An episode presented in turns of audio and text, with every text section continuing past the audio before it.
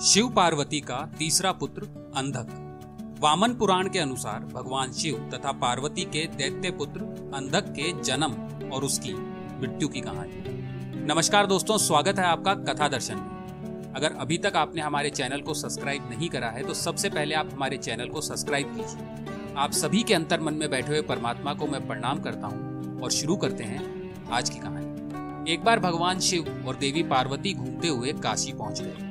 वहाँ भगवान शिव अपना मुँह पूरब दिशा की तरफ़ करके बैठे थे।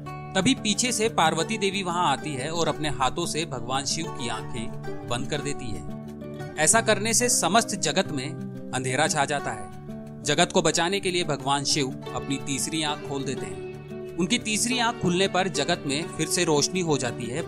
भगवान शिव की तीसरी आँख जगत को तो अंधकार से बचा लेती है, परंतु उस तीसरी आँख की रोशनी से ताप उत्पन्न होता है, उससे पार्वती देवी को पसीना आ जाता है। देवी पार्वती के पसीने की बूंदों से एक बालक का जन्म हुआ। उस बालक का मुख बहुत बड़ा और भयानक था।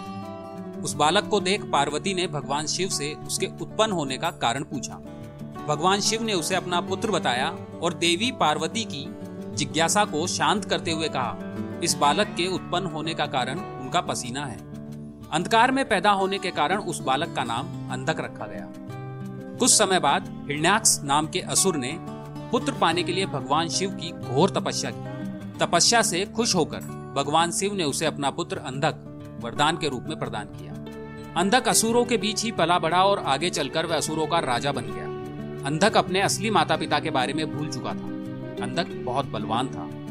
अंधक ने और अधिक बलवान बनने के लिए ब्रह्मा जी की तपस्या की तथा ब्रह्मा जी से वरदान मांगा कि उसकी मृत्यु तभी हो जब वह अपनी माता को बुरी नज़र से देखे। अंधक खुद को अमर मानकर बहुत खुश हुआ। अंधक को लगता था उसकी कोई माँ नहीं है, सत्य से वो अज्ञात था। वरदान की वजह से अंधक बहुत ताकतवर हो चुका था और तीनों लोगों को जीत चुका था। त्रिलोक विजय होने के बाद अब अंधक सबसे सुंदर कन्या से विवाह करना चाहता था। उसे पता चला कि देवी पार्वती पूरे जगत में सबसे अधिक सुंदर है। ये जानने के पश्चात अंधक विवाह का प्रस्ताव लेकर देवी पार्वती के पास चला गया।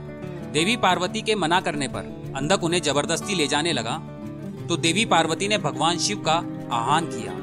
पार्वती के आह्वान पर भगवान शिव वहाँ प्रकट हुए। उन्होंने अंधक को बताया कि वे देवी पार्वती का पुत्र है, ऐसा कहकर उन्होंने अंधक का वध कर दिया। वामन पुराण में बताया गया है कि अंधक भगवान शिव तथा देवी पार्वती का पुत्र था और उसका वध भगवान शिव करते हैं। परंतु एक मान्यता के अनुसार अंधक कश्यप ऋषि और दिति का पुत्र था। जिसका वध भी भगवान शिव ने ही किया था।